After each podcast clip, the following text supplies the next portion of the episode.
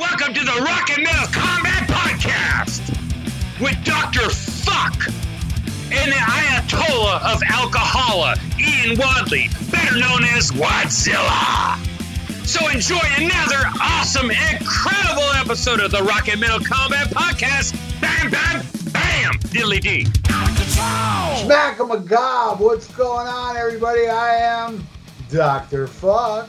And with me is, Oh yeah, Wadzilla. What's up, Yeah. Ralph? we are the podcast chumps. That's right. Bunch of divas. We're the Diva Podcast. Fuck that podcast king. What do we care about those votes we got that we became the podcast king? I'd rather be a podcast chump. Yeah, no, I, I don't know. I think we ought to be like uh, the podcast fluids, you know, like non-binary. You know. Yeah, man. You know what, Ian? Why why do you bring that up now? That would have been the perfect name for this show. It just flows off the tongue, that one, man. yeah. Fuck, that was that, that, yeah. the pod fluids. yeah. The best fucking. If you would have said that, uttered it back then, pod fluids. I'm like, oh, dude, that's awesome. Pod yeah, a couple of it's talking about stuff. The pod fluids. Uh, That would have been awesome. Fuck. oh shit, man! I'm just happy it is Fat Tuesday here in New Orleans. Mardi Gras is officially fucking over. No more having to deal with fucking parades and all this shit. Having trouble getting home from work. And, uh, had the day off today, but got to go back tomorrow. But So, I'm so, so happy. tomorrow's Fat Tuesday. What do they call Wednesday? Nothing, right? It's just that's it. Fat Tuesday, and then we just keep going on with our day. Uh, the, the Catholics, or as my grandfather would call them, cat lickers. Yeah, he, he was the bigot, not me. um, uh, to Catholics, tomorrow is Ash Wednesday. You see, that's kind of shocking to me. Why the fuck are Catholics doing the Mardi Gras shit? I guess on Ash Wednesday they, beg for forgiveness. Yeah, that's what it is. Is tomorrow is the beginning of Lent for Catholics, where they like punish themselves for a month. They're supposed to give up something. Uh, you know, a lot of people give up sweets or alcohol or some shit like that. I shouldn't say a lot of people. There's very few, you know, practicing people in, left in the world. But anyway, uh, you know, it's a very Catholic town, at least it was in its origins. And Mardi Gras is just like, you know, party balls to the wall before you have to be good for a month. Right. So basically, Satan comes to New Orleans and hauls ass on Tuesday. Yeah, but uh, you know, today is Mardi Gras Day, but it actually it, it's like a two-week event. So it's basically two weeks of parades, and I live right in the middle of everything. So getting home from work, you know, is a pain in the ass. It, it's loud as shit. You know, shit's getting crazy. And this was the first one since uh, the pandemic. So I, I I knew people were going to get extra crazy, and I'm actually glad that uh, it was as peaceful as it was because I was expecting a lot more bullshit. I mean, there's still plenty of shootings and stabbings, but not to the extent that I thought it was going to be. Yeah, but what you don't know, a lot of those people were shipped to the Ukraine. They're over there raising hell. Oh shit! Oh man, I I just found out. Uh, you know, we talked in our previous episode. Um, you know, uh, Dee Snider talking about people playing "We're Not Going to Take It," you know, and, and he was all for that. Well, apparently, uh, Twisted Sister only gets you so far. So now, uh, the Ukraine resistance, they're actually playing the Terrence episodes to scare off uh, the Russians. And it, it's it's working. Yeah, didn't work for us though. Yeah. Oh man. Oh, so anyway, um, you got any? I, I heard, you know, I heard through the grapevine, man, that we got iTunes reviews. yes, yes, we do. Uh, this was something that the, the amazing Brian Davis from Damn Good Movie Memories. Yeah. Uh, he- he's- he sent me a link, and uh, unfortunately, though, uh, see, I just use iTunes for my music. Uh, I do not have an iPhone. Well, my work phone's an iPhone, but uh, I, I hate Apple products and Apple computers, and so the link isn't working exactly right for me because it was supposed to take me to iTunes uh, Australia, iTunes Canada, but it's not working that great. But on the one page that it takes me to, I can see three um, of our podcast reviews. Okay, we got three to talk about. Yeah, and I'm looking right now. Uh, this is Australia. In Australia, we have a shit ton of five star ratings, no four star ratings, and we got a couple threes, twos, and ones. But from what I can read, we've got three five star reviews to read, so I'm happy about that. This first one, a five star review from Pat's Past. And it's entitled Sensational. And Pat's Past says, and I quote, These two podcasters together were fantastic. So many highlights over a five year run. Forever it will shine. So apparently, this was written while we were on our hiatus. So this was like something to put on our tombstone in Australia. But we are back from the dead, and I'm sure uh, Pat's Past is very happy.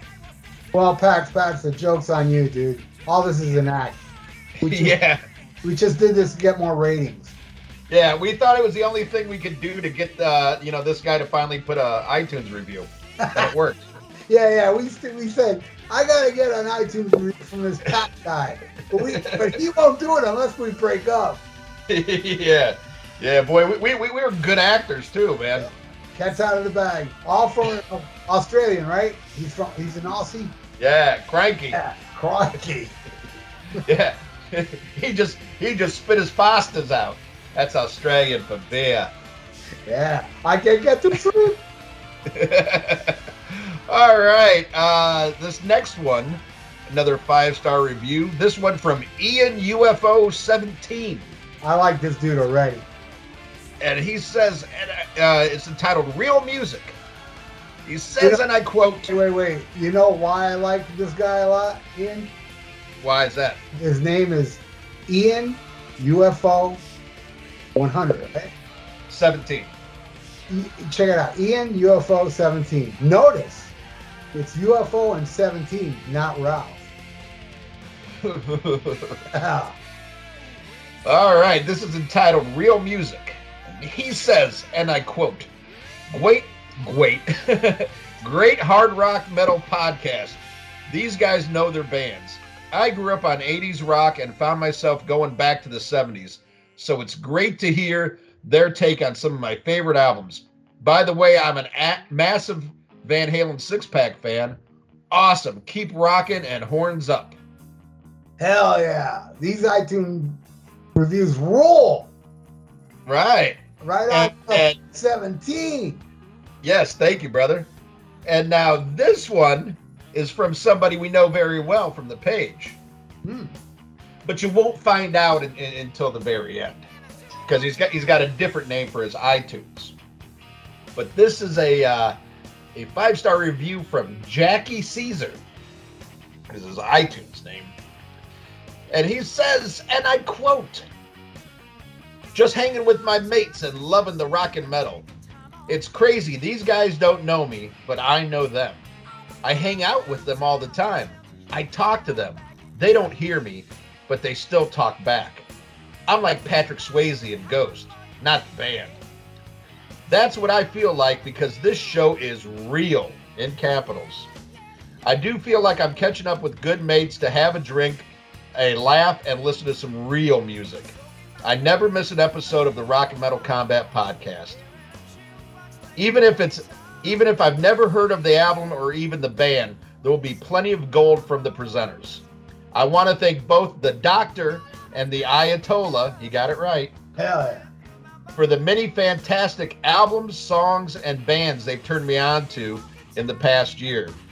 The personal stories, the passion, the humor, the laughter, the disagreements, the incoherence, the orgasmic moments of shared euphoria when a song, lyric, or bent note from a rock god brings us all together are just a small part of what makes this show the best podcast on the known planet and parts unknown.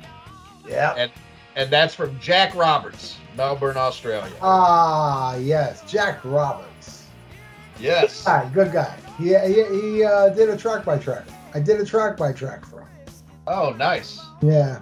Nice. was, thank you, Jack. Yes, yes. Jack is very, uh, very active on the Facebook page, and if either Pat's Past or Ian UFO 17, if you guys are on the Facebook page, and, and why wouldn't you be? Uh, let us know who you are, and that was your review.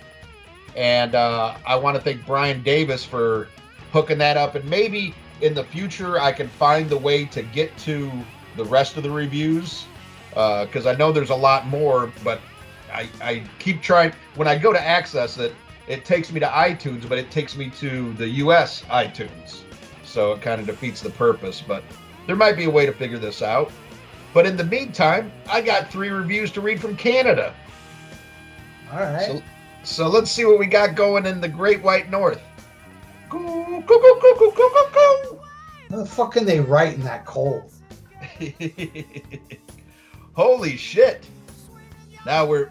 th- This shows you how nice the Canadians are. We've got a shit ton, and because I, I can't see a number without being on the actual iTunes, but but the meter's all the way to the right for the five star reviews.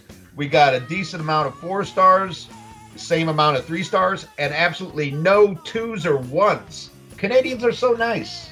Yeah. And they have and they have no morality. Nobody hates us in Canada. A bunch of sick fucks like us. All right.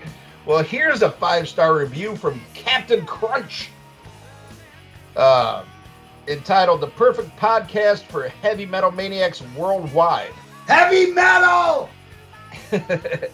he says, and I quote Ian Waddles, Tommy the Cat, and Rafael Vieira. Whoa, whoa, whoa, whoa. You even put a cat in front of me? You Yeah. and the cat? Fuck, dude. All right, I'm gonna keep my mouth shut because I, I, I'm gonna I'm gonna pretend I didn't hear that. Keep going. All right. Uh, are the top of the heap when it comes to rock and metal themed podcast. The Metallic Trio discuss rock and metal news, which is my favorite segment of the show, and then proceed to give an give an in-depth uh, in-depth album review.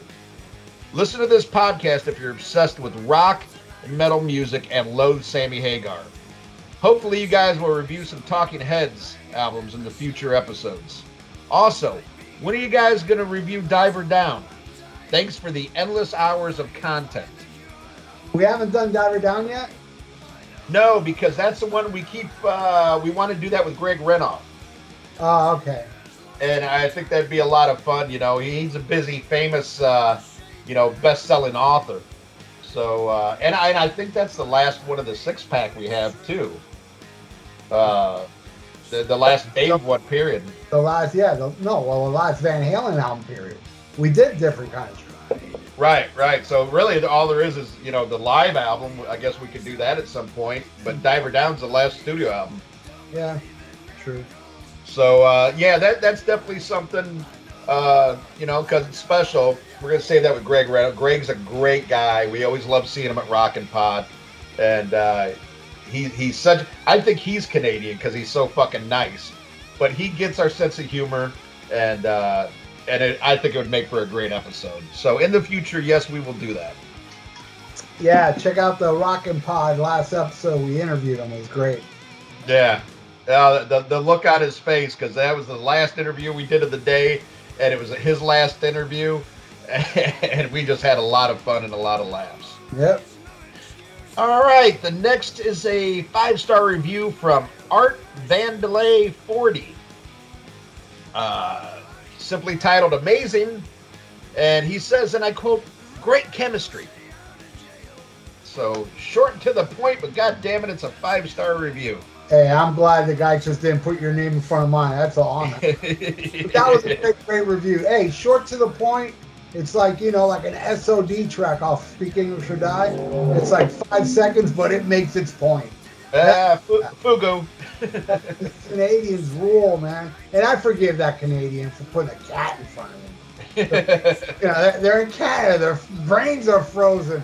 How the fuck can they write up there? Seriously, it's fucking cold, man. I You know, it it never gets above negative ten degrees in Canada. That that's a true story. man, I, I, I, I would die. You know, I'm, Yeah, a, I'm a Floridian, man. I'm a Miami boy. that that's some cold ass shit. Yep. I can't even ha- handle the cold down here, trust me. It got in the 40s last week. That shit was brutal. Turned your skin white. Yeah. Call me from now on White Sabbath. the only Sabbath that Yeah. you'll ever hear on, on the Terrence Reardon podcast. Uh, all right, and our last review of the day comes from somebody you're very familiar with, and, and everybody on the Facebook pages. Sneed Rock left Yes. us a left us a five star review entitled "Shame on Me." Shame, shame, shame. He says, and I quote, Shame on me for not writing a review sooner. I've listened to this podcast for several years and it is simply the best. Ralph and Ian Yeah. deliver a banger week in and week out. Even the lesser known albums are done exceptionally well. There's no reason they won as champs. There's no reason they won as champs for the recent battle of best podcast. I, I think he means there is a reason. Anyway, it says a great mix of metal, humor, personal stories about the music makes this a great podcast and a great way to spend a couple of hours each week. Keep up the great work, guys. Well, thank you, Sneed. Yeah, thank you, man. That was awesome. They were all awesome. Yes, and and and we forgive, uh, you know, the, the the mess up on that review because it's so fucking cold there. Yeah, again, you know, he's misspelling shit. He's freezing. Yeah, yeah. So so I'll let that go. But again, thank you to everybody who left a review, and thank you to Brian Davis uh, for bringing these to my attention. And also in the next coming weeks, I, I need to get back. Now I got to remember how to do it again because I went today and already forgot how to access our reviews on Podbean. But uh, you know, you guys are nice enough to write them. As long as I can find them, I will read them. And if I can't find them, if you want to, uh, you know, take a screenshot of it and send it to me. Get it to me. You know, you can contact me through Facebook, and I will read it on the show. Right on. Before we go any further, I also want to say a shout out to the great Brian Davis, his podcast, Great Movie Memories, and also at 11 p.m. on Wednesdays, he has a show called The Big Beat or The Backbeat uh, on that metal station. So check out his uh, radio show. He's a good dude. And I'll even give him a, a, a better plug. His show, if you actually want to hear it, it's damn good movie memories. And uh, Whoopsie doodle. his radio show is The Bad Beat. So uh, on, on that metal station. Uh, apparently, Scott, Scott didn't fire him. I'm surprised I got his name right, Brian Davis. Unbelievable. Uh, what, what a great guy. What a great guy. And uh, I will be on some future episodes of Damn Good Movie Memories. And we've done episodes in the past, both together and separately. I did. And I did one with him like a month ago for the Warriors. You know that movie, The Warriors? You know those New York hooligans running around and beating up lesbians and shit. the Warriors shot Cyrus. Yeah. you know, you know what's funny? What was the guy's name? Luke, right? Lukather. Luther, right? Luth- In the Warrior? Yeah. Well, you know, this is the funniest shit. He was supposed to be on Leader of the Pack, not Bobcat Goldthwait. Right. But he didn't want to be like that character. Mm-hmm. But if you look at his character in Warriors, it's the same exact character in Commando, and the guy's name is Lu- Lu- Luther again. So he doesn't Isn't want to repeat. Maybe he heard the song, and that was an excuse. I think so. I think you saw the outfits for that tour. Said no. Yeah. He said, know, Doc and I mean uh, Crocus warned him too about those. Yeah. And if you want to, you want to read a whole chapter about what an asshole he is, read Jay Jay French's book. I'm sure he has beef with him too. Yeah, probably. Oh God! All right. Well, before we get in the news, uh, I took your advice on pick of the week a couple weeks ago, and I watched the Triumph documentary, Rock and Roll Machine. Right on. You like? Wow. What what a good documentary. I really enjoyed it. I thought they did an excellent job. Uh, I learned a lot because, you know, Triumph is pretty much a faceless band to me. I don't know a lot of the history. Where a lot of these bands, when I see the documentaries, I know 90% of the shit already. I just like seeing the footage and everything. But this was actually a, a learning experience. And and you know what, Ian? I mean, you can see it in the documentary. Triumph was huge. They were selling as much as Motley Crue. They they talk about that I saw Motley Crue and Triumph at the Sportatorium separate shows, and they were attended the same. They really did bring in a lot of people because they had a great stage show. And you know, Motley Crue. Speaking of Motley Crue, Motley Crue totally ripped them off because when they did the Sport of the Kings tour, I think that was the name of the album. Yeah, Sport of the Kings. The intro of the, the the show was a big laser turned into a face, introducing Yeah. the band. Motley Yeah. then did it on Dr. Feelgood, the same exact thing. Yeah. But anyway, yeah. So you liked it, huh? No, I, I, I really enjoyed it. Yeah, I was curious, you know, because I'd always heard about what a big draw they were. Uh, so I looked up their, their record sales, and surprisingly, they only have one platinum album. And, and Allied Forces. Yeah. yeah, and that didn't go platinum, I think, till the 90s or early 2000s. And I think they had uh, four others that went gold. Uh, but I'm surprised, like, you know, like, weren't these people buying the records? I guess they were just going to the show, you know? Weird thing. You telling me this shocks me because I'm like, but they filled arenas. I guess you can't do that today if you have one platinum album and four gold ones. Not even Triumph. Triumph Right. can't come back. You know, but in the '80s you can get away. I, I something I learned. You learn something every day other than cunnilingus. Cunnilingus on this on this podcast. But that um, I never knew that. But you know, it, just goes to show that back in the day, man, you can fill arenas without like selling a quadrillion albums like you need to do now. You know what I mean? Yeah. So that's pretty And- cool. And they managed themselves, which was awesome. Yeah, and another thing that surprised me, their biggest hit on the radio was uh, somebody, somebody somewhere. Yeah, which I didn't even think was a big hit back then. I remember seeing it on MTV a few times, but Yeah, I, I didn't think that was a big hit. I, I I remember hearing it on the radio, but you know, not like I heard "Lay It on the Line" or Yeah, you know, yeah. "Fight the Good Fight." Yeah, not even close. But uh, you know, I thought it was odd though too that you know they didn't talk about twenty one twelve or moving pictures. they did skip. They did skip two great albums, "Progression of Power" and "Never Surrender." I was like, why did they skip those albums? Yeah, They went into the the crappy, you know, the ones where the record company was pressuring them. They talk about those fucking albums with that guy that's now in fucking Bon Jovi. yeah, yeah. That's a guy who took because I remember that. I remember somebody took over for uh, for Rik Emmett, and uh, I I didn't know it was that dude, that Phil X guy. But Yeah. uh, and then I also saw I don't know if it was for multiple shows or if it was just one show, and they don't talk about it in the documentary, even though he's in it. But apparently Sebastian Bach did a show with them. Oh wow. Now that I would have loved to see. I mean, obviously he's a huge fan. I love the parts with him in the documentary. I wish there was more. Yeah. Uh, I, I mean, anytime I know he's crazy, bad shit crazy, but whenever Sebastian's talking about something he's into, he is so, you know, he's a hundred percent. He's he's you know passionate about it, and you know the real deal. You know, I love Sebastian, yeah. but uh, you know, the great Charlie Hill is in Yeah. Vegas now, right? and he saw Cheap Trick. Yeah, I saw it. I saw his post. It was all deep tracks, and there's a picture he took, Sebastian Bach in the audience, and of course, Oh. it's not Sebastian Bach sitting down. It's his. It's him standing up with a bunch of people looking at him with his arms up, like, "Hey!" awesome. But uh, you know, there was also some some touching moments in it too.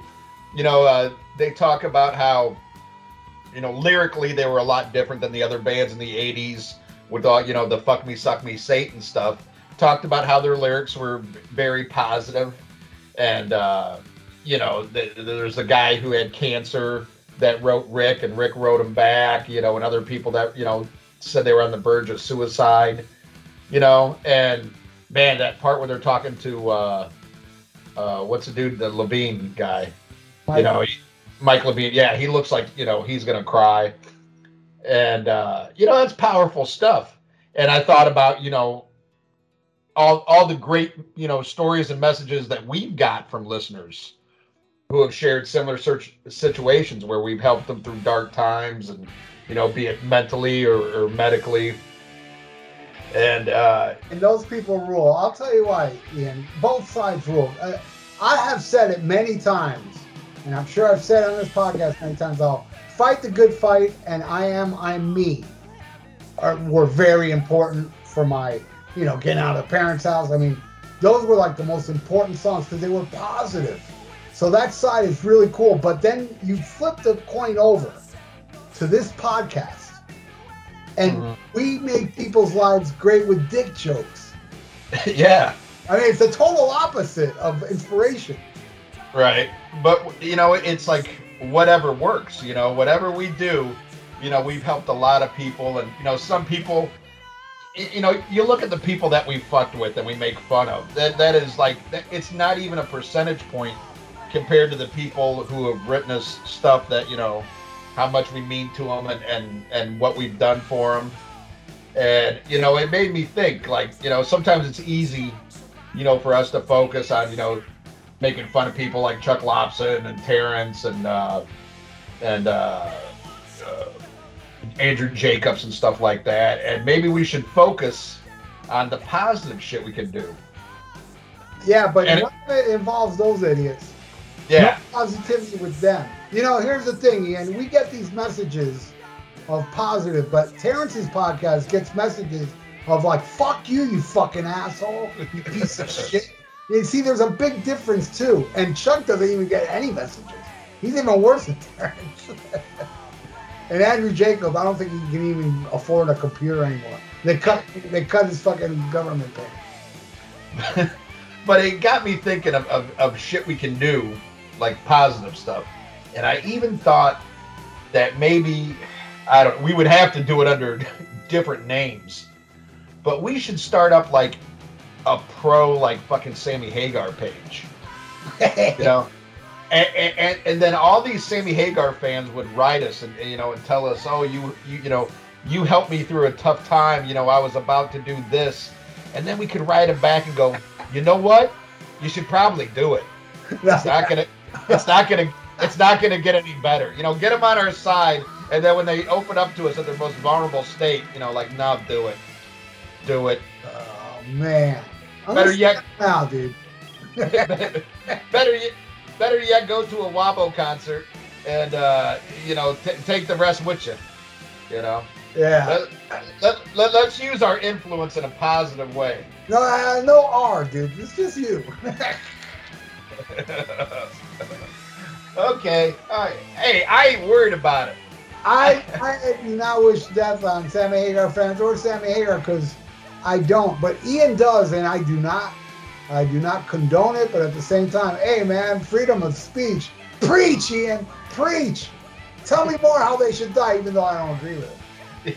You know why I don't give a frog's fat ass? Because I'm represented by the law offices of Keyboard Warriors Suck. you know, I, I I got me over there. Giuliani ain't got shit on Keyboard Warriors Suck. If it don't fit, it ain't shit. You've probably seen their commercials on TV, like in the middle of Maury Povich.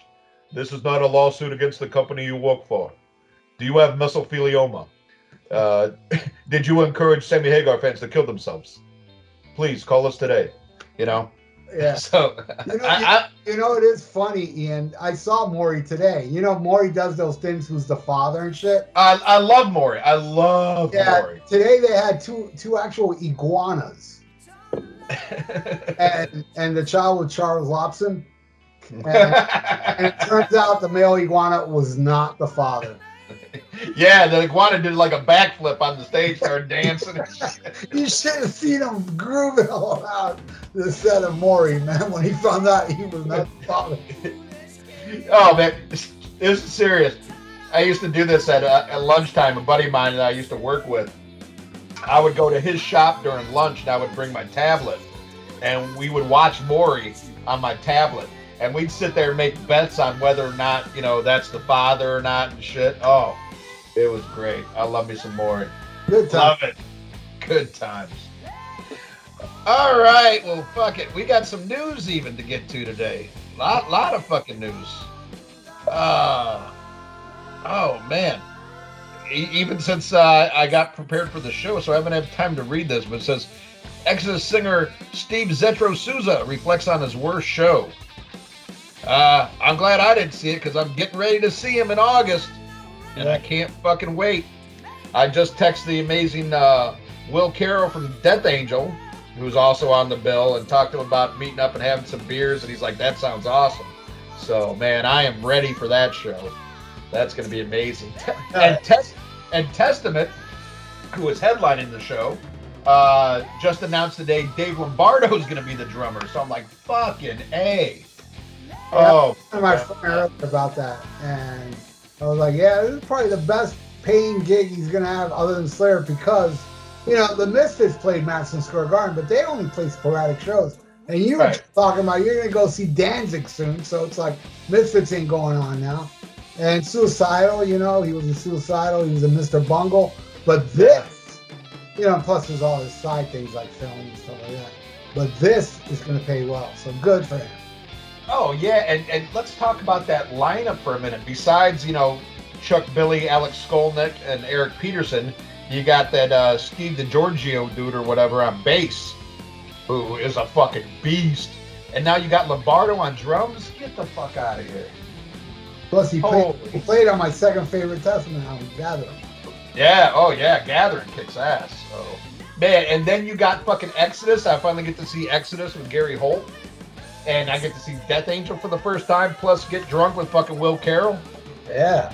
Sounds Even like- though we're probably gonna sit on the tour bus and listen to fucking Hungry Boys on a fucking loop, but still. that, that's even how I text him. I said, "Hey, Hungry Boy, I got my ticket to see you guys." oh, he's great, man. He, he was after we did the show. He was texting me, you know, during the end of football season, telling me how shitty my Raiders are and stuff, fucking with me during the game. I'm like, "All right, asshole, all right." Yeah, and his 49ers went out like a bitch too. But anyway, he's an awesome, awesome guy, man. That's going to be a stellar show. It's on a Thursday. I got to work that day, but I, you damn right, I took the day off afterwards. And I believe they they have the day off after too. So who knows? We could go all night with that shit. Looking Yeah. forward to it. yeah, and uh, yeah, both your teams suck. You know, until you both, until you both have an undefeated seasons, you will never be as cool as the 73 Dolphins.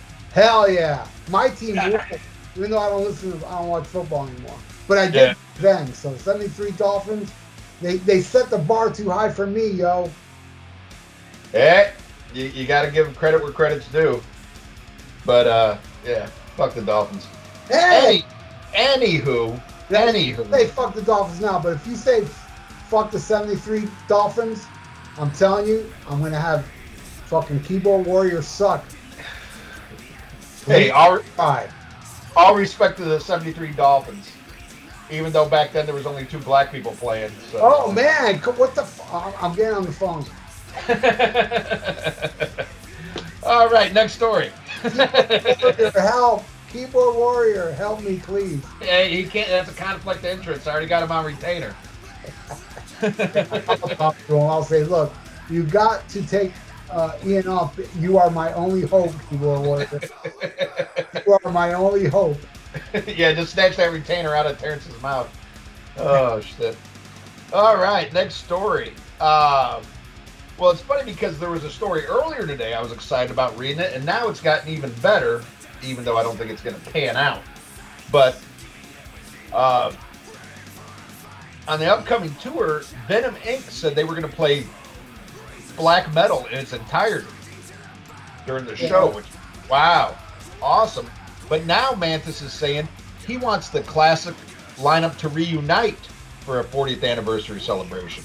That would be awesome. And they had to bring Abaddon back because kind of pisses me off Abaddon's not in Venom Inc. Yeah, no, that would. He says he wants the classic lineup. That would be with him. And You know the one, the one I always call abandon, and you gotta, you gotta correct me. but uh, no, that I mean that either way, it's a win-win as, as long as they come here and I can see it. But hey, even if it's Venom Inc. playing it, Venom Inc. That was, you know, both of ours. That was the album of the year when that came out. Yeah. Uh, those guys are just fucking incredible. But man, to see the original fucking Venom play that, and uh, you know, I've enjoyed the last couple of Venom albums too. You know, with uh, Cronos and the Scabs and shit. I thought they were pretty good. Not Venom make good, but they were good. Yeah, Cronus and Friends. Yeah, but uh, you know, I well, too. I saw Cronus Venom on on the ship, and dude, that that drummer's unbelievable. He plays on the new Tony Martin album, actually. now, who, who was that you saw? You saw Cronos, Cronos' version. On yeah, on the ship twice. Oh, nice.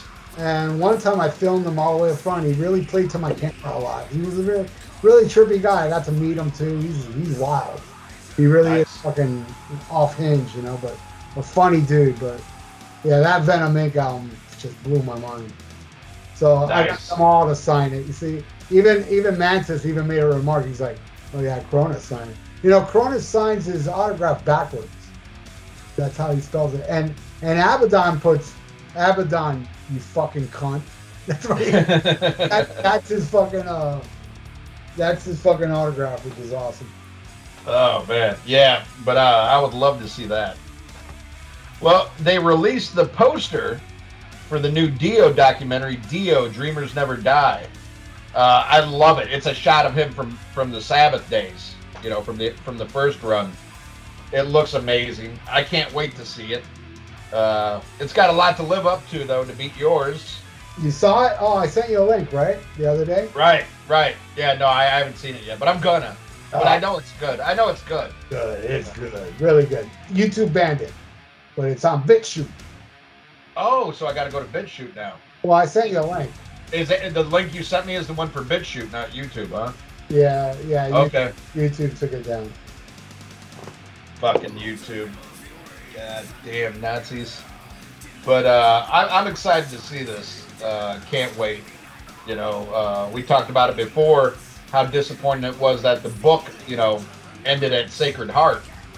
You know, and I and I, I believe this one's supposed to be a little bit more, you know, to the end and stuff. But I, the thing is, when you love bands the way we love bands, there's never going to be a documentary that pleases you 100%. Yeah. You know, you know, it would have to be fucking, you know, like the Beatles documentary.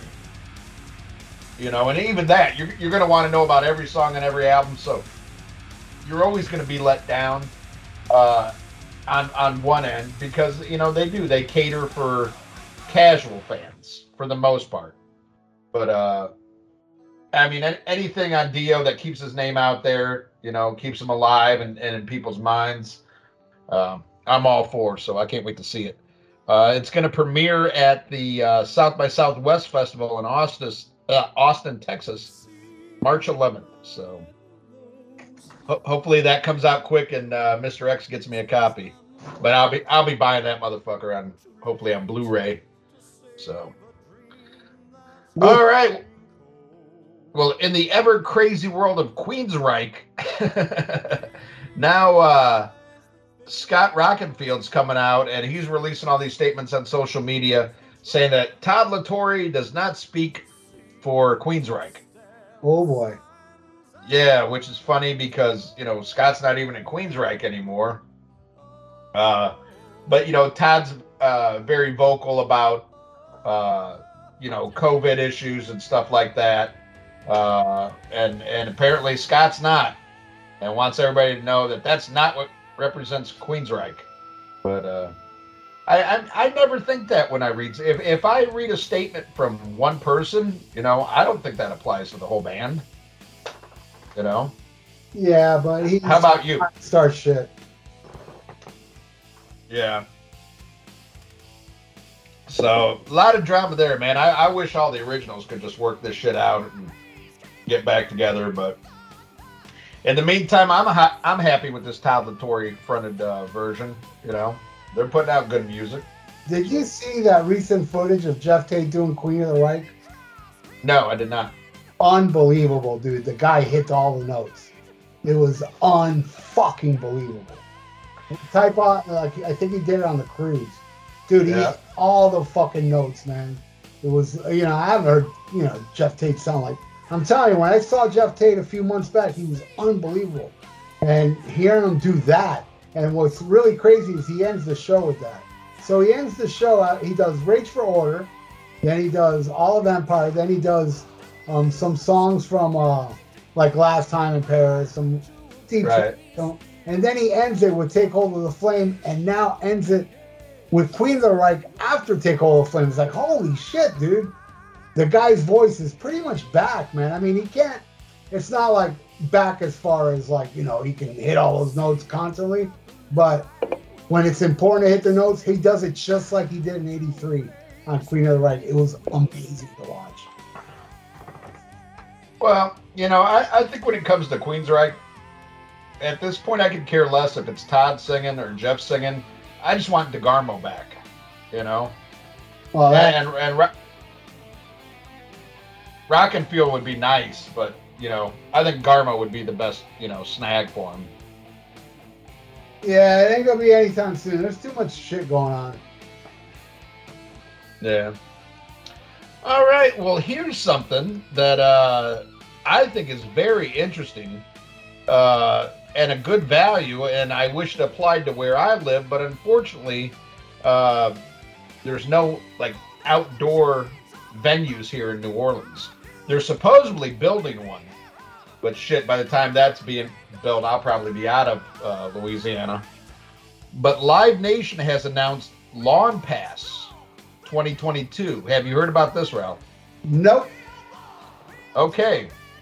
So for $200, you can basically get uh, tickets to like hundreds, anything that's a, a Live Nation show that's playing like, uh, I'm trying, let me bring it up here. Um, you're right by the, uh, what do they call it now? It used to be Coral Sky. Yeah, Uh, I don't know what it's called now. It changes all the time. Yeah, but I think I saw you on the list. Yeah, now it's I think Financial Amphitheater in West Palm. Place place I've been uh, you know, a bunch of times. But anyway, you pay 200 bucks and basically you have a lawn seat to every Live Nation show that plays there over the summer. Wow. And and I mean, there's, I mean, don't get me wrong. I mean, there's shit like Backstreet Boys and shit like that. But you know, there's, um, uh, let's see, some of the, like the metal acts: Iron Maiden, Kiss, Deftones, Foo Fighters, Nine Inch Nails. I mean, uh, there's a lot. Jack White, Jimmy Buffett. You know, uh, I mean, there's all Phish, Robert Plant, uh, Rod Stewart, Santana even uh, Steely Dan, uh, Tears for Fears, Sammy Hagar. Holy shit! Like he can play those amphitheaters. yeah. But uh, you know, you know, Sammy Hagar's playing Saturday, same day as I'm, I'm going to go see Steel Panther.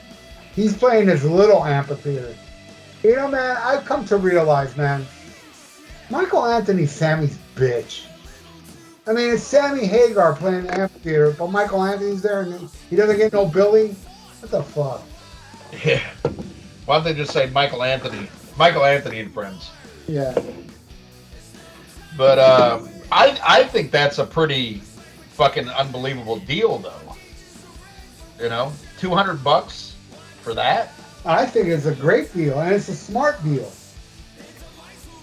Yeah, I mean, I, I don't know. Is, is that a bad sign for for concert sales that they would do that?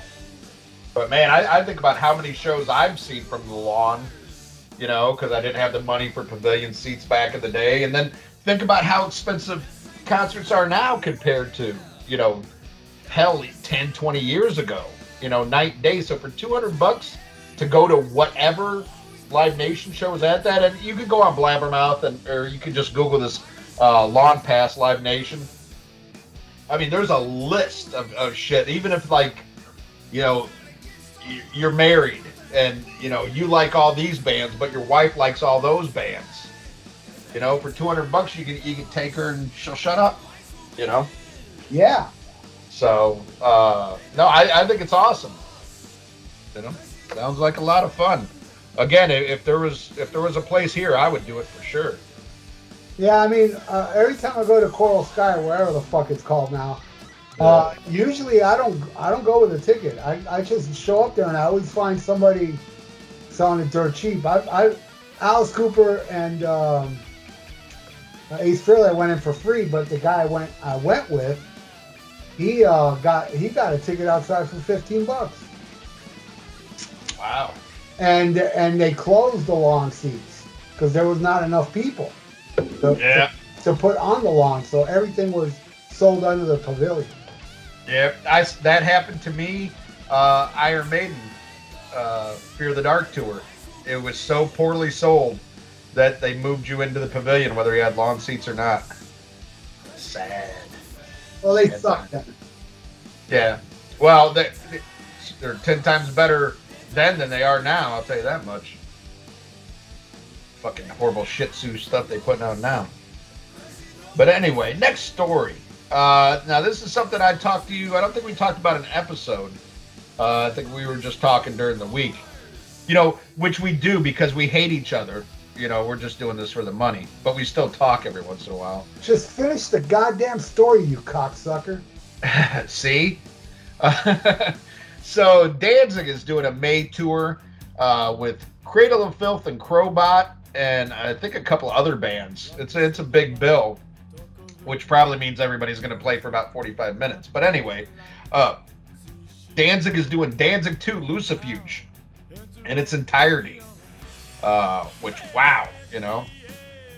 Most people, that's their favorite Danzig album. It's mine. So, yeah. So that, I mean, that's that. I think it's mine too. You know, if I if I had to pick just one, I think that'd be it. Uh, you know, unfortunately, it's not the original Danzig lineup. Uh, I don't know who will have. I believe Johnny Kelly still is drummer from uh, Type O, but I don't know. Johnny Kelly's playing with uh, uh, Quiet Riot now too. So I don't. They, they haven't announced anybody. You know who the touring people are. I know Tommy Victor from Prong played with Danzig for a lot of tours, but you're never going to get that classic Danzig sound without Chuck Biscuits, Eerie Von, and John Christ, and that shit ain't happening. But uh, I don't know. I, I might go. I might go. I, I don't have tickets for that one. It is in May. I got to see if it, you know, if it's on a school night or not. But uh, you know, and it's at it's at a fucking casino. Which I don't like those casino shows, but but fuck it. So, but uh, yeah, if you love Danzig and you you uh, specifically love that album, you might want to check it out, see if it's in your area. I'm gonna see Quiet Riot soon. Oh wow, I've I've seen some footage. It looks I don't know, it just looks fun. I mean, how can you not have fun at a Quiet Riot show? But I, I still I can't fathom a Quiet Riot show without Kevin DuBrow. So, Yep. But I'm going. anyway. but you know, Jizzy Pearl is a is a good singer. Um, but I, don't- I don't know. To me, it's how, how do you do it without Kevin DuBrow?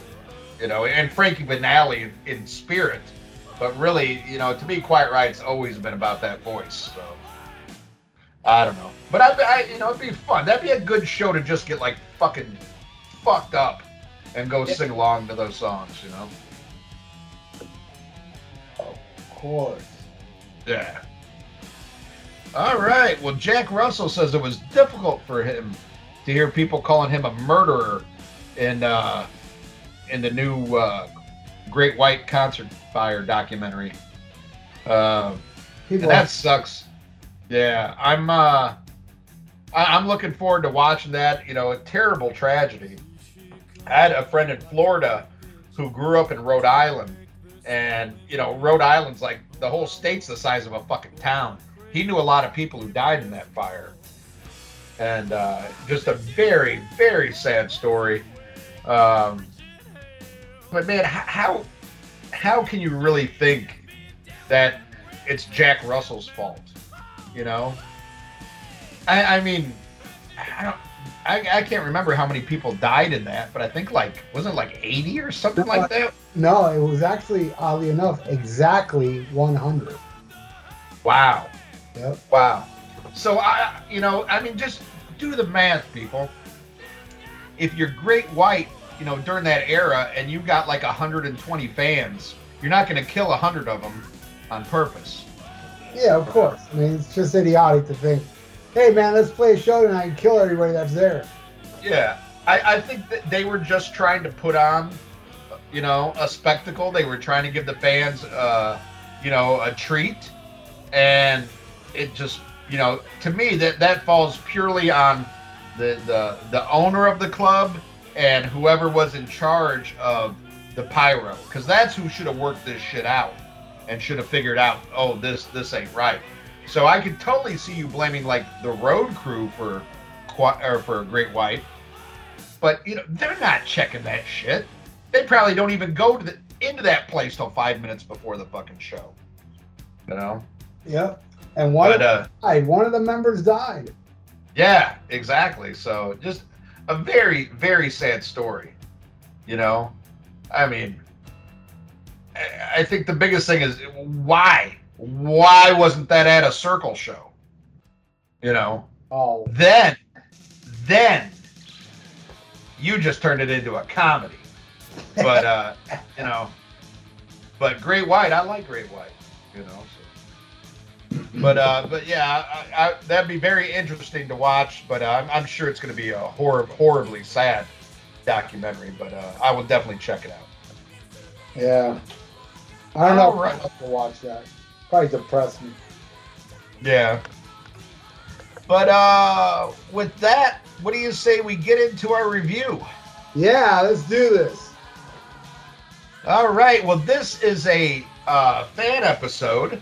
This one was picked by Keith the Rock Rockford, and uh, a little bit of sa- sadness here because Keith was supposed to be on the show with us, and uh, and we had it planned, and then at the last minute he realized he couldn't do it. And th- this just shows you what a trooper this guy is because he knows he has kind of a hard schedule. And he felt so bad about doing. He goes, You know what? He goes, I- I'm sorry, brother. I can't do it. He goes, Just do it without. Uh, you know, he goes, I don't care if I paid extra. You guys deserve every penny. You know, it was so nice. And I, I made sure I asked him, like, Are you sure? I'm like, we can we can redo this. We can do another one. He goes, no, because something else might come up. He goes, don't worry about it. I love you guys. I know you want to knock these episodes out. Just do it. And you know what? What a fucking fan, man. I appreciate that so much. Uh, you know, because that's a lot, boy. I, I know how I am. You know, but I'm I'm I'm like a Jew. Steve Kirsch knows what I'm talking about. I pay that money. I'm gonna I'm gonna get my guest spot. But uh, you know, i- it's really cool that he said just go do it. So I hope we do you proud. Uh, long time listener of the show. We've had him on the show before, and he's amazing. Uh, so I just wanted to say, you know, thank you to Keith for that. You know, and and and being understanding. And uh, hey, here you go. You asked for it. You get Dokken. Yeah, Erase the slate. Thanks, Keith. And uh, hey, man, when shit slows down, you should just come on our podcast for whatever the fuck album. Yeah, I would love to do that. It's just when love. things slow down, hit us up, and we'll get you on the show. You know, and, and here's something, and I haven't even talked to you about this, but uh, just a thought that I had. You know, we, we want to get all these fan episodes done, but we've also talked about how you know we've relaunched the uh, Rock Metal Combat podcast YouTube page, and we've talked about doing some live shows. And that might be something, you know, like people like, oh, I want to donate, but we're not taking donations now. You know, maybe we can do something where you do a live show with us. Yeah, there you go. Great idea. You know, you know, and and you know, of course, you know, hey Keith, you get one on on the house, you know. But that could be something you know we you know we haven't gone through the logistics yet, but it was just an idea that came to me today. Uh, that would be a great way, you know, and we might do something in the future as far as like a Patreon thing, where that might be a thing where Patreon members uh, are part of our, you know, get to be a guest on live shows. Just something a little different from the podcast, but you know, still part of the family, the the RMCP umbrella. So uh, stay tuned. Yeah, I like that idea. You're full of ideas this week. Yeah, that's because that's because I'm on call. I can't get real drunk. okay. If I was drunk, I'd never think of that.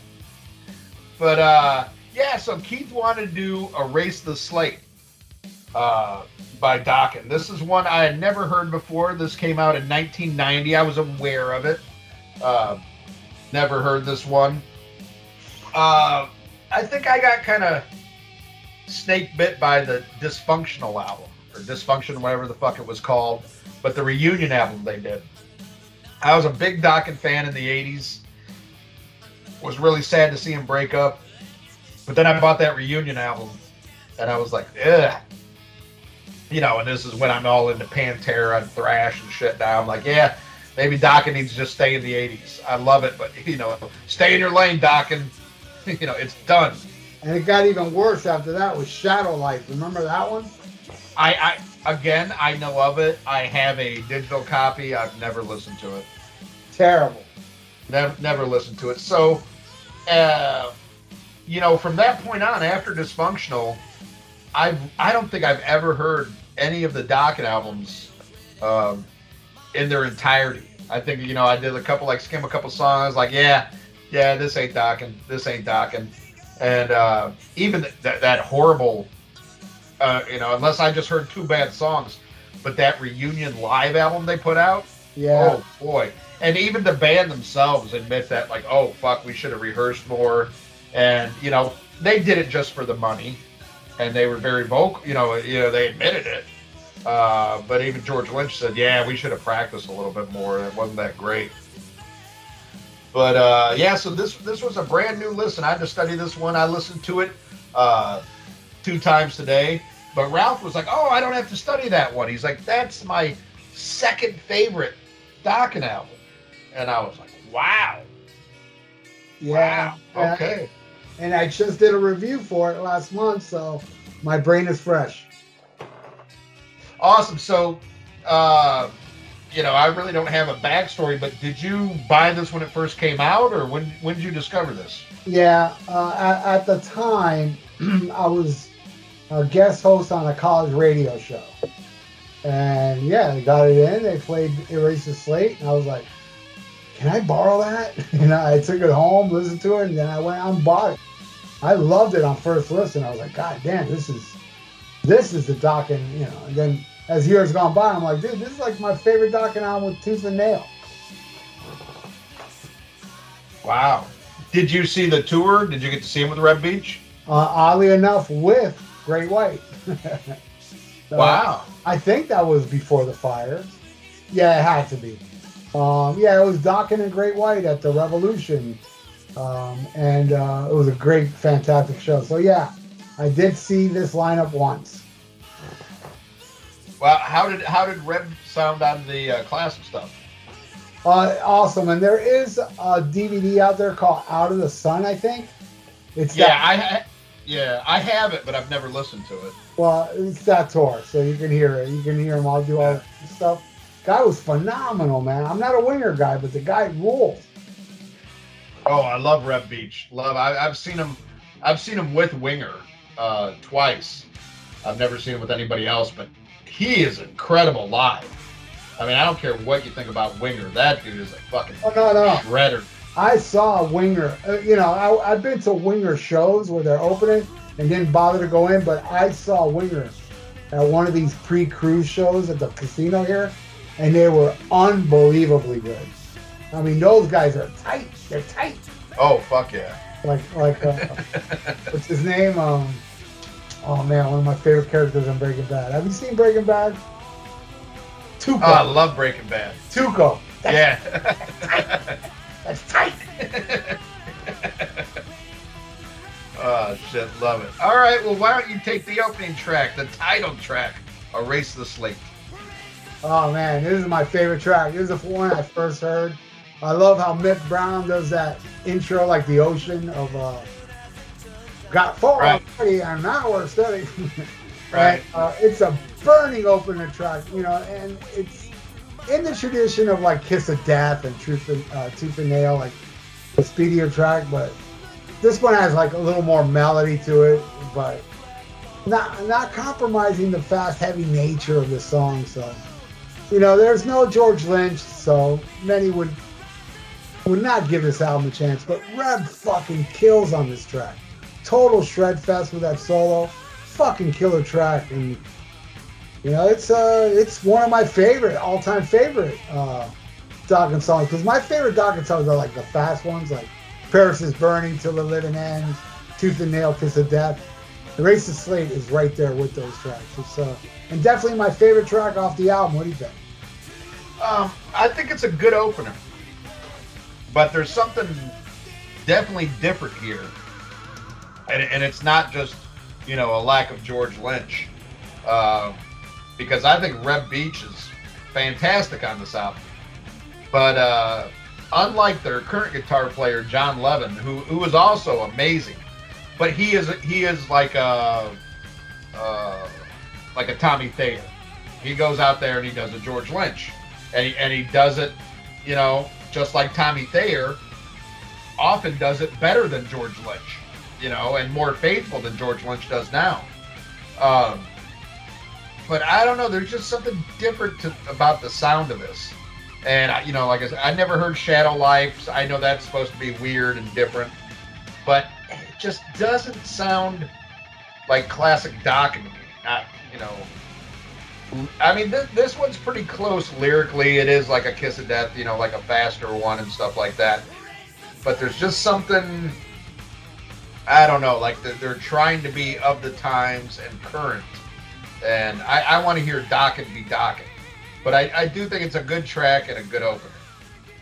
And I'll take the next one, Change the World. Um, not bad. Not a horrible song. Um, I don't spoiler alert, I don't think this is a bad album. But I think a lot of it sounds the same. And this one to me is a little little fillerish. And to me it's too early in the album for filler. But it's not a horrible album. But it's like I don't know. It's 90s Dokken, not 80s Dokken, that's for damn sure. What do you think of Change the World? Oh, I love it, man. I love that opening riff into that great melodic track with cool hooks. Uh, this really reminds me of Dokken. This is like a Dokken, the 80s Dokken track to me. I love this track. Uh, but, you know I love more is the next one, Maddest Hatter. You know, I want the ordinary life. This song rips, man. It's my third favorite higher. Uh, this track fucking owns the Alice in Wonderland lyrics to this heavy, catchy track. Uh, one of the best Dokken tracks uh, overall, I would say. It's an underrated classic, like this whole album is. I think it's badass. What do you think? Um, I think it's okay, but it's pain, painfully obvious to me uh, at this point, three tracks in, that they are trying to add a 90s sound to them. I mean, I you know you hear that voice, and I think Don sounds amazing on this on this, the whole album. I, I think he's a great great voice. Uh, you know, much better than what you're hearing now. But uh, there's just too much of trying to be current. You know, not you know as bad as a Generation Swine, but you can tell they're listening to the radio and they're listening to other influences. But it's not horrible. It's just not what I want from Dokken. And I'll take the next one, uh, Drown. Oh boy. Spooky Dokken ain't scaring nobody. This- you know, this this is definitely, you know, you can tell lyrically, you know, it's like a, you know, creepy downer Dokken. Uh, but again, it's not bad. But it, you know, it's when I when I want hear Dokken I want to hear something like uh, the Hunter or it's not love, or you know, and any of those classic '80s tracks. You know, I I want to hear "Burning Like a Flame." You know, Oh. I, I love that song. No, That- you're kidding, right? No, that, that- that's my favorite Dokken album. I like it over Tooth and Nail. Back for the Attacks, my favorite Dokken album. Well, that makes you public enemy number one. what are you gonna do? I already got the best lawyer. You can't fucking sue me.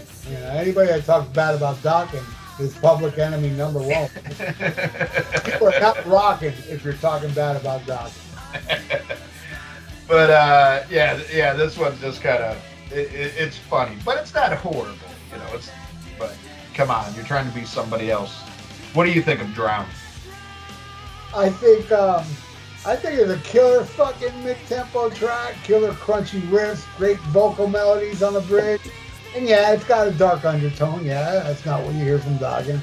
Uh, and I love what the rhythm section's doing under that fucking amazing solo this guy does. I think it's uh, another kick-ass track. Thumbs way up. All right, I'll take the next. Shattered.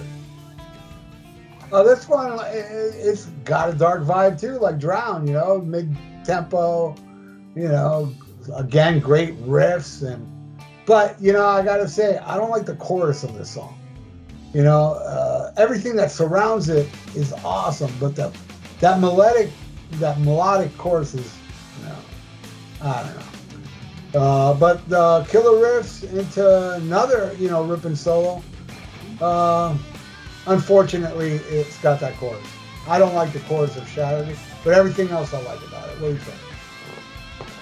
I think it, it sounds good, but it's not memorable. It reminds me of a lot of songs on this album. Passable, not offensive, but you know, are you going to remember it two minutes later? No. but what I really thought was funny was the ending of the song. When he when he goes into like his Jim Morrison shit, you know, that that was like I'm like, whoa, what the fuck is it? Even the the guitar is a little bit like Doors Doors-ish, and then he starts doing like his spoken word. You know, I was like waiting for Doc to be like, and he walked on down the hall. you know, it's I mean, it, it but it's cool. It's cool, but it's just to me, it's too far removed from from what I want to hear from Doc. But uh, I'll take the next one, and this is something. Uh, hey, even I learn shit sometimes. They do a cover of Three Dogs Night, Three Dog Nights One, uh, and I never knew this that it was written by Harry Nilsson. Oh yeah, yeah. I, I did not know that. I mean, I knew you know Three Dog Night did a lot of songs. Like Mama Told Me Not to Come was written by Randy Newman. I knew they they had a lot of songs they didn't write, but I never knew that Harry Nilsson wrote this. And I've I've always loved it. You know, one's the loneliest number, uh, classic, beautiful song, and I think they did a really good job on it. Um, and I noticed Dokken doing a lot of covers uh, at, at this point. You know, the on uh, Dysfunctional, they did one of my favorite covers of all time. They did uh, From the Beginning by Emerson Lake and Palmer, and I, it, that's the, the highlight of that fucking album. Uh, but I, I thought they did a great job on this. I know on the next album, uh, what was it called? Uh, let me scroll down here. Uh, the one they did with John Norum, uh, Long Way Home. They did a Yardbird song, so they were doing a lot of covers around this time. But I think I think this is a really good one. I, I dig it. I think Don sounds great on it. What do you think? Awesome cover, man. They really beef it up and uh, uh, starts kind of faithful to the original, but then I love when it picks up, man. It makes it like such a killer version, you know. And uh, it's a shame this band only lasted one album, you know, thanks to lynch twats that can't accept any band, anybody. But uh, it's one of the greatest covers I've ever heard, really, man. It's really fucking amazing. I absolutely love one. Oh, all right, I'll take the next one. Right. Uh, you got something to say? No, no. All right, the next one is uh, Who Bel Who Believes. it's decent, not so great, but the solo crushes. And you know what? I wouldn't skip it really. You know, it fits the album. It's decent, but it's not great. What do you think? Uh, it's it's a hard pass for me. You know me. You know, I, I, think it's so funny. you know, you look back on the old episodes when if I didn't like something, you like you're like you hate metal, but I but I I'm the guy that hates balance. you know, Yeah. I, I I I hate unless it unless it's extraordinary. You know, it, it's got to be something that like just either musically touches my soul or like you know vocally you know makes me tear up or feel something. I, I gotta I gotta feel something. If I feel nothing from it, then it's just it's an empty obligatory. Hey, we're Dokken. We're the people who wrote Alone Again. You know, we got to have a ballad. Uh, nice solo from Reb Beach, but other than that, it's a hard fucking pass. And I'll take the next song, Voice of the Soul. Um, not much to say about this one. Again, not horrible, but uh, it, it's faceless. It's faceless. It, it's like a foreigner T-shirt. You know, they're not even on it. You know, you, you're not gonna. Re- at least I'm not gonna remember this song after it's done. But it, at least it doesn't like you know make me sick or you know write anything horrible about it. It's just totally forgettable to me. What do you think? Oh, I think it's killer, man. I love them crunchy riffs, the melodic chorus. Uh, doesn't really annoy me on this one. It flows well with the, you know, the riffs that surround it. I think it's a great, for this album, a deep track. Uh, and another killer solo all over that fretboard. I think it's a cool track. And I'll take the next one. Crazy Mary Goes Round. Yeah, this is where Crazy Ralphie goes round, this one. Let's pretend, I mean, I'm just speaking for me. I'm going to pretend that the Mighty Van Halen never existed. because by thinking that, then I can say this is the greatest good time fun song ever. Seriously, I fucking love it. I mean, other than Van Halen, this is the funnest song I've ever heard in my life. And I fucking love Mick's voice. This guy should sing more, man. And uh, and if it was released in the 80s, pushed by Elektra Records, this could have been a huge hit. You know, Elektra, Elektra Records pushed Girls, Girls, Girls. And that, that was a huge hit, and that song sucks. You know? and this is a fun song, you know. It buries it, uh, you know, it buries everything that's fun, except for the Mighty Van Halen. Um, so yeah, and this would be my second favorite. And if it was on the, if it was a big hit on the radio in the '80s, they'd still be playing it today, where people would be sick of it. You know, like fucking, you shook me all night long and shit. But I'd still love it. What do you think of Crazy Man? All right, this is where I school your ass. Uh, this is my favorite track on the fucking album. I don't blame you, man. I mean, you know, to tell you the truth, I am torn. What's this or Erase the Slate? I, I am really, really torn between these two tracks. Go ahead, go keep going. I, I absolutely love this song, and oddly enough, it, to me it sounds nothing like fucking Dokken. Uh, but it is so goddamn fun. I love Mick. Mick Brown's my second favorite member of Dokken after George Lynch. Uh, It's now my current favorite singer in Dokken. uh, he's and I love when they let him sing. You know, he he sings. Uh, he would sing a couple live, and I think there might be you know a few tracks here and there on albums where he sings. But I love it, and And I don't mean to cut you off, but um, on that Live from the Sun DVD I was talking about, it, they have bonus features and they do this unplugged, and it's fucking awesome. nice. And he sings. Yeah, yeah, he sings it. He, you know, he's playing the drums, but it's like an unplugged version with this lineup. And yeah, he sings it and plays drums, and he fucking he nails it, dude. Guy's got a great voice. Oh, oh yeah, and he's just so fun. I mean, if you ever see interviews with Mick Brown, I mean, he's just hilarious. You know, when he was drumming for Ted Nugent, he got arrested for stealing a, a golf cart drunk. Yeah. he got put. I mean, this guy is wild. He's known for being a legendary cokehead back in the day, and also for having the the worst rating. Uh, remember uh, Metal Sludge? Yeah, Yeah. So remember when they had the groupie chart on there? yeah, like the penis chart. Yeah, he had like the worst rating. Uh, this chick basically said it was a mushroom head and that was it. But she she said it could have been all the coke, and she said she almost would have forgave it anyway if it wasn't for the the like horrible fucking sex faces he was making, and and, and like the noise when he came. And, and two people got that same review, him and Paul Stanley. they, they said, uh, I, I don't think they, they the chick goofed on Paul's dick, but she said he just looked so retarded when he came, and, and the noises he made and the face, the fuck faces he made. But this chick went on and on about, you know, she was trying hard not to laugh when Mick was fucking her. and I felt so bad for him, you know. But at the same time, it's like this motherfucker's so crazy. He don't give a shit, you know. Yeah. That cook was so good. That's all he cared about. But no, you hit the nail on the head. This is just a fun fucking track. Man, I, I wish, you know, I mean, I know he's out of the band now and retired.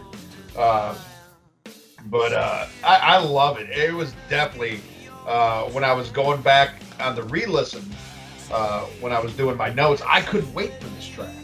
I was like, fuck yeah, I want to hear that Mick Brown track again, man. That shit was awesome. But then, unfortunately, we go into the next song, Haunted Lullaby. Oh my. this is totally Dokken, you know, times STP. And you know what that gives you? STD. Ouch. this yeah, yeah, this is, this is painfully, painfully trying to be grunge uh, to the point where it's laughable. Yet still, this doesn't offend me like something like Godsmack or Creed or anything like that. But just hearing it come out of Dokken, uh, you know, it's it's it's like, you know, think Crazy Nights. Think like Kiss trying to be Bon Jovi. This is Dokken's Crazy Nights trying to be Stone Temple Pilots, which, in my opinion, a lot of this album is. Um, but yeah, it, it's laughably, blatantly an attempt to be grunge, but yet still not horrible. So there you go. There, there's the positive. What do you think of Haunted Lullaby? Yeah, I, I dig it. I think uh, Dokken sounds good on it. I think it's a mid-tempo jam, but I, I will admit it is filler. Digging that, you know, but it. It's just you know something I wouldn't skip. It's not one of my favorites on here. Uh, but man, one of my favorites on here is the next one, which I consider the greatest Dokken ballad ever. And I love Alone Again and Slipping Away. But this is some next level shit right here. You know, I would say it's one of the greatest ballads ever written. In Your Honor is amazing. Absolutely love it. What do you think? Uh, beautiful, beautiful song, and uh, this one is a tribute to uh, his "Back for the Attack" wig that burned to death, and bur- burned to death in the Great White Fire.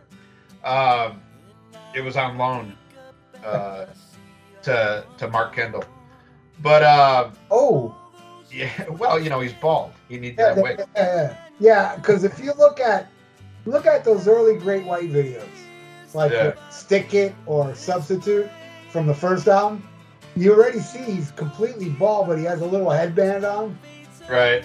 And look, then look at fucking um, "Into the Fire" by Doc, and they had, they had the same exact hair back then. all gone and breaking the chains. Look at that. Look at that fucking the bangs on him, the receding forehead. Him and Mark Kendall. Mark Kendall bl- uh, dyed his hair blonde back then. Doc- Right. So if you know Doc was blonde or if Mark Kendall was brunette, it'd be the same exact balding head. In fact, I think they showed it in the new Great White documentary. It was almost like it was out of The Godfather. It was like take the wig, leave the guitar player. Yeah. Uh, but but uh, you know he, he he left both and, and ran the fuck out of there. Uh, terrible joke, but you got to admit it's funny. Uh, no, I, rules. that's right. Get the cannoli. leave the gun, take the cannoli. Uh, I, I got to give credit where credit's due. You're absolutely right. It is a beautiful song. Now, th- this one to, to me, this is you know total night and day difference from uh, Who Believes. Who Believes sounds made up.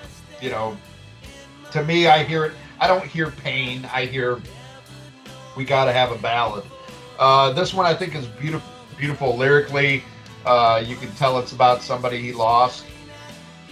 And if it isn't, if he just made it up, then kudos to you, Don Dokken. Uh, you, you made me, you know, you sold me. Uh, yeah, I, I, gotta I gotta put this up there with Alone Again.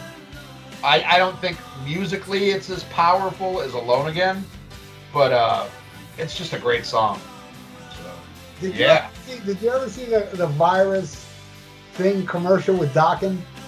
With, where they put a chicken in front of them? no. Oh, dude, you gotta see this. I'll, I'll find and send it to you. They did. It's a commercial for some antivirus program, and Mick was still in the band, uh, but it is John Levine. And they put I can't remember the concept, but they put a whole chicken in front of them, and they they all hump at the same time, and the chicken explodes. What? Yeah, it's like where it's like we got the band in here, and, and I forgot what it had to do with the virus program, but they put they put a cooked chicken in front of them on a table, and they all just did a little hump, and the chicken blew up. Okay. I know there's a story behind the chicken and the virus. I just can't remember now, but that does exist. It's on YouTube. You gotta check it out. I'll send it to you. It's hilarious. Wow. It's like we sent rock band Dokken. it's awesome. yeah, I got to see that. All right, well, I'll take the next one, uh, which is it's it's listed in, in here as a hidden track. Yeah, the '90s, huh? Uh, yeah, I don't know on the CD if there was a pause. Yes, there was. Yes, there Okay. was. I, well, on my on my copy, it's a separate, separate track. But holy shit, this should have been the fucking single. it's only like a like a minute sixteen. But fuck, the guitar sounds great. Pilson is going to fucking town. And yeah, it's called Little Brown Pill. I fucking they should have made a song out of this shit. I thought it was awesome. What do you think? Yeah, it's badass. You know, it's badass. I was shocked, really. I was like, I would never picture Jeff like shredding like this on the bass. Yeah. But he does. It, it is. It's fucking jaw dropping. I, I mean, Reb, yeah, you expect that from him, but not from Jeff. Yeah, and, and like just when you think it's gonna be more Reb, you know, Jeff just totally runs it out. You know, Yeah. like God damn, It's fucking amazing, man. Yeah, I love it. Absolutely love it. nice. Now, I don't know if you. I have the Japanese bonus tracks. Do you have the bonus tracks on your copy? Yeah, uh, well, no, but I know the songs "Upon Your Lips" and "Sign of the Times." Yes, sir. All right. All right. What? Uh, "Upon Your Lips," yeah, it would fit the album with heaviness and mel- melodic, you know, nature of the song. But I can see why this was was left off. What do you think? "Upon Your Lips"? Uh, I gotta disagree with you. I dig this one. I think it should have been on the album. I say take off like Who Believes or, uh, you know, uh, was it Change the World or something like that. I think this is even catchier than Change the World. Like you can tell Change the World they you know try to have a catchy chorus and stuff like that. I think this one works better. I love Upon Your Lips. Right on. All right, I'll, On the next one. all right. I'll take the next one. Sign of the Times. Um, this one I can see. It's just okay. It definitely sounds like everything else on the record, though. Uh, and this is a this is another one you could interchange this with, in my opinion, to you know, Shattered or one of the other Voices of the Soul or whatever. Uh, but eh, it, it's I like to find your lips a lot better. I'll say that much. What do you think? I, I gotta say, man, it's just pretty much copy and paste what I said about "Upon Your Lips." Okay. It's the same thing, you know. I don't think it's bad, you know. It, it matches the heaviness and melodic, but again, I can see why this one was left off. Gotcha. All right. Well, that's our review. This was released, uh, let me see here, June 15th, 1999. Um, produced by, the band. And at this time, they were on CMC International. You remember CMC? Oh yeah, Oh yeah. Uh, you know a lot of us who were around back then. Uh, all the '80s, a lot of the '80s bands went to CMC, and especially like the glam bands. And there was a joke that it stood for Cheesy Metal Cemetery. and and I kind of get that. You know, I think uh, Warrant went with CMC. Uh, there was a lot of them. Shit, I think fucking, I think Priest might have been on CMC for the for the for Jugulator. Uh, they were actually. You're right. Yeah, but uh, yeah, it was a lot of, you know, it, it kind of reminds me of what Frontier Records is now. Uh, you know, you see all the 80s shit on Frontiers now. But uh, yeah, I, I didn't pick this one up, and and I got to tell you, you know, for, for all the the bitching, pissing, and moaning, I didn't think it was a bad thing. Now I don't know uh, if I go like run back and listen to it. Am I going to put it on my phone? Probably not. Um, but it, it does make me think. Okay, maybe I should check out some of these other George Lynchless Dokken albums and see what they're like. You know, I know a lot of people love Lightning Strikes. Um, and I think I, I, heard a little bit of Broken Bones that wasn't that bad, but I, I don't know anything off of Shadowlife or Hell to Pay or Long Way from Home. So maybe maybe I'll check those out. The opening track on what was the name of that album? You mentioned it now. Um, before Hell to Pay, what was the name of that album? Uh, Long Way. What's that? Broken Bones. The opening track of Broken Bones is fucking awesome. Yeah. I didn't care for the rest of it, but that opening track is godly. Whatever it was. Yeah, I will say, you know, I saw Dokken with Jon Levin, and I, you know, I thought he was great live. You know, but then again, I was so drunk, I thought Don sounded good. You know, I don't know. No, Levin's awesome live. He's awesome. And you know what's funny is he's he, no joke. Uh, he is Don Dokken's lawyer. No shit. Yeah, that that's how they met. He is he is a practicing lawyer and a very successful lawyer too. So that and, so that's why he's still in the band. Yeah, yeah, he does. He does. Fires him. He's gonna he's gonna sue his ass. Yeah, he, he does he does very well for himself because uh, you know you know if he had to make money off of just you know touring with Dokken because you know he don't get no George Lynch money, you know. Uh, but who knows? Maybe maybe he signed a really good contract. he's a lawyer. But yeah, he, he's a he's a practicing lawyer. I did not but, know that. Yeah, but it, but damn good guitar player. Like I, you know, like you've even said, you know, that you see Levin, he does Lynch better than Lynch, just like Thayer does Ace better than Ace. You know. Yeah. So, all right. Well, now it's time to get to pick of the week, and you have a pick of the week, Ralph. I'm sorry. Uh, no, I'm very excited to be here. Don't get me wrong, Ian. Uh, you caught me mid yawn. um, no, I don't. Like, all right. you know, all right. and, and for now on, for now on, pick of the week is like, all right, let's go into pick of the week. My pick of the week. Don't even ask me. All right. So, so unlike whose name gets mentioned first, you you always want me to be first for pick of the week. yeah. At the end of the show, you can say Ian and Ralph. All right. Well, I'm going to buy you some time because I actually have two picks of the week this week. Okay. Uh, and my first pick of the week, uh, well, actually, you could consider both of these Dokken related. Uh, my first one is, in my opinion, a great live album, Beast from the East. Uh, to me, that was Dokken at their peak. That's from the uh, Back for Attack tour and I I just think it, it's amazing, and I think I've heard uh, that there's a lot of studio touch up on it, but that's fine if you. It makes it better.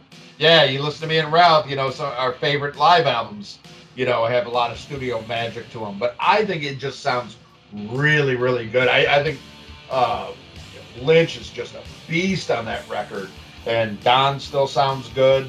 I, I think it's a really good collection.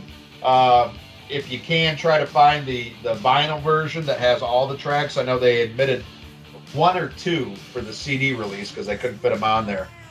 But just an, an awesome album. And my second pick of the week, and I can't remember if I ever picked this before or not, but this is an amazing band. Uh, and I just found out they're going to make a second album, but Black Swan. I I was blown away by this. And Black Swan is one of these frontier super groups that they love to put out. Uh, this one features Dokken, uh, Dokken bass player Jeff Pilson on bass. Guitar is Reb Beach. The singer is Robin McAuley from McAuley Schenker. And I don't know who the drummer is. I think, you know, a lot of times in these super groups, it's like blah, blah, blah, and a drummer. You know, like Damn Yankees was like, eh, blah, blah, and a drummer. Rick Uh, Pocket. yeah, yeah. But uh, I was blown away. If you like 80s hard rock, I think you'll love it. But it's not cheesy. I mean, and, and Reb Beach's guitar playing, holy shit. Uh, but, you know, I heard like the first two singles, and I was like, oh my God, what's the rest of the record like? And I was blown away by how solid it was because there's so many of these projects. I mean, George Lynch has fucking 500 bands he's in. You know, some are better than others, but a lot of times, you know, oh, I like this song. Like I got all excited for this um, Dirty Shirley album he did with, with him and some singer from France. I really like the It's awesome, man. yeah, I really liked like one or two tracks, and the rest I was like, eh. But the Black Swan I thought was solid from top to bottom.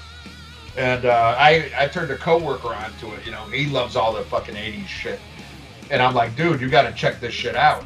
And he loved it.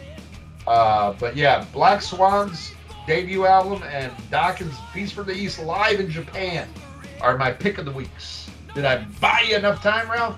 Yeah, and, and I love that Black Swan album. Um, you know, it just depressed me too because I don't know what happened with my Beast from the East vinyl. I, it's gone completely. Oh, and yeah, I have it on CD. What's omitting, as far as I remember, was one track. Uh, oh, was it good track? and it's a great track, "Standing in the Shadows," and it's a great live version, if I remember correctly. And uh, yeah, I'm bummed, man, because that is a great. And I don't like '80s live albums, but that one right there is the exception. Love it. Yeah, All right, good one. I'm gonna cheat with my. I'm gonna cheat. So you know what? It's it's basically my pick of the week is just gonna be two songs because Oh. I, I got home late today, and waiting for me at my door is the new Vio-lence vinyl. So I got it, and uh, but I, I had to do this podcast, so I had to, you know, put it aside. But it's really well packaged. It's like an orange red vinyl, marble vinyl. It brings a poster and then brings a um, like another separate sheet with band pictures and lyrics and uh, nice packaging, you know. And um, uh, so my songs of the week is uh, "Flesh from Bone" and the title track "Let the World Die." Smoking killer, fucking song from this my favorite thrash band ever. And uh, I look forward to um, listening to this also. Hurry up, Ian! Hurry up! Uh, well, uh, just to let you know, I just got that today from Mr. X, and I proudly loaded it on my phone. I love the, the title track. I really like, you know, I've said them before. I didn't like Killian's voice. Uh, I like the two tracks that I heard off of this. I think he sounds better than than on Eternal Nightmare. Just my opinion. But who knows? Maybe this will be the, you know, the starting off point where you know I play the shit out of this and I kind of get used to it, and maybe I'll go back and I'll uh, I'll look on Eternal Nightmare like the rest of the world does. You know? But uh, yeah, I, I like it a lot. Gotta I say. like I like Flesh and Bone even more, and I love uh, you know Let the World Burn, but Flesh and Bone, man, that shit fucking blew my mind. Yeah, I like them both. Um, Okay. Oh, this is something I, I can't believe. This is a late news story. Late news story. Uh, so now, uh, what's his name? Uh, Phil Demmel is filling in for the entire uh, Overkill tour. I'm seeing it, by the way. It's coming my way. Yeah, uh, you lucky bastard. They're not coming here. But uh, yeah, they just said Dave Linsk is not doing the tour for some personal reasons. Yeah, health purposes, they said. Oh, really? I just saw personal. I didn't see health. Oh, maybe I'm But- wrong. Maybe I'm wrong. But uh, but that scares me because the last time that happened, uh, you know, was with Ron Lipnicki, who I thought was the best drummer that fucking Overkill ever had until they got Bittner. Uh, and I'm still like, eh, I, I, I love Bittner. Lipnicki, man, he was a fucking beast. But Dave, man, Dave has been there so long, and he was so cool and so nice uh, when I got to hang out with Overkill. Man, super cool guy. I hope he comes back. But yeah, talk about weirdness. I even saw in the comments on Blabbermouth somebody goes, "Hey, what about the other violence guitar player?" you know, Yeah. which Yeah. you know, you, which you brought up that point the other week, and I didn't even think about it. You know, like how weird that is. Like I, I, I hope that doesn't start a rift within uh, violence. Yeah, I hope Man. not. Because man, out of every guitar player on the planet, like literally, I can open my window and throw a rock and hit a guitar player. You had to pick the guy that's jamming with Bobby. You know? Well, well, here's here's another thing I didn't think about, man, because so much shit goes over my head. Phil Demmel played in that band uh, with with Blitz. They put out that album right uh, right after the pandemic, that one that was all covers. Yeah. So there, there's already a relationship there, but yeah, that that's got to be weird, especially with you, you know, the hatred coming from Bobby towards Overkill. Uh, I hope I hope that doesn't lead to his exit from violence because I think he sounds amazing with Phil and that band. I mean, the guitar work, you know, on the two tracks that I heard was blistering, really good thrash. So we'll see what happens. And one more update before we get to fan of the week. Um, I just did a little look see on uh, Wikipedia here, and there's three tracks that were admitted that were omitted from the CD version of the vinyl version of uh, Beast from the East. Oh wow. But yeah, I, I one of them, right? Yeah, that's one of them. I, I'm not gonna I'm not gonna sit here and read and compare them all, but yeah, there's there's three more tracks if you get the Japanese or U.S. cassette or the LP version has three more tracks than the U.S. CD. And really, at this point in this day and age, who's gonna buy the CD? Get the fucking vinyl. Uh, do you have the vinyl, uh, Ian? No, no, I got it from Mr. X. Okay. I was about to accuse But- you of stealing it because I don't know where mine went. Yeah, yeah. No, I think uh, Edwin Canistracci took it because he proudly shows that and says, "You ain't shit for a Dokken fan if you don't have this album." He had a really nice post of it, so I would love to get it on vinyl. Definitely. I'm gonna, I'm I'm calling the cops on Edwin. You know, all my albums uh, in the '80s when I uh, buy album in the '80s, I would write my name in the ear sleeve all the way at the bottom. yeah. Something like this happened. So, Edwin, I'm bringing uh, people to dust, dust, uh, dust proof your vinyl. yeah, I'll go with you. We need to make a trip out to Cali, go hang out at the Rainbow, and we'll get your record back. Yeah. All right. Well, now it's time to go into fan of the week, and it's the amazing, aforementioned Keith the Rock Rockford. Uh, love this guy, man. Great, great friend of the show, and I, I believe, memory serves me right, we we did um, Alice Cooper raise your fist and yell with him, right? Yes. Yes. Yeah, yeah. Uh, just a great, great guy. And uh, I hope you enjoyed this episode, brother. Uh, I, I mean, we we do. We have the best fucking listeners and friends on the fucking page. You know, and uh, it just it just means the world.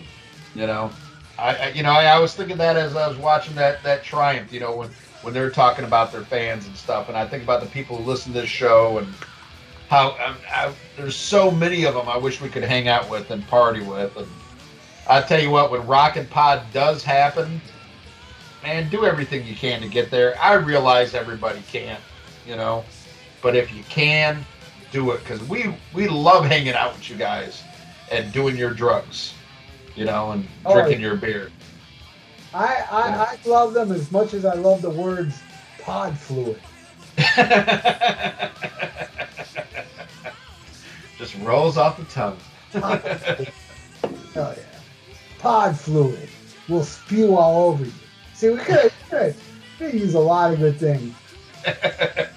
Tune in next week and regurgitate some pod fluid.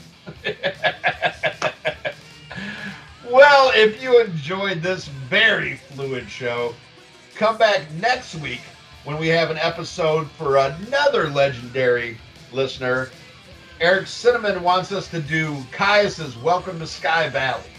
That's next week on the Rock and Metal Combat Podcast. What do you think of pod loads? I can swallow that. Yeah. yeah, come swallow our pod load Next time.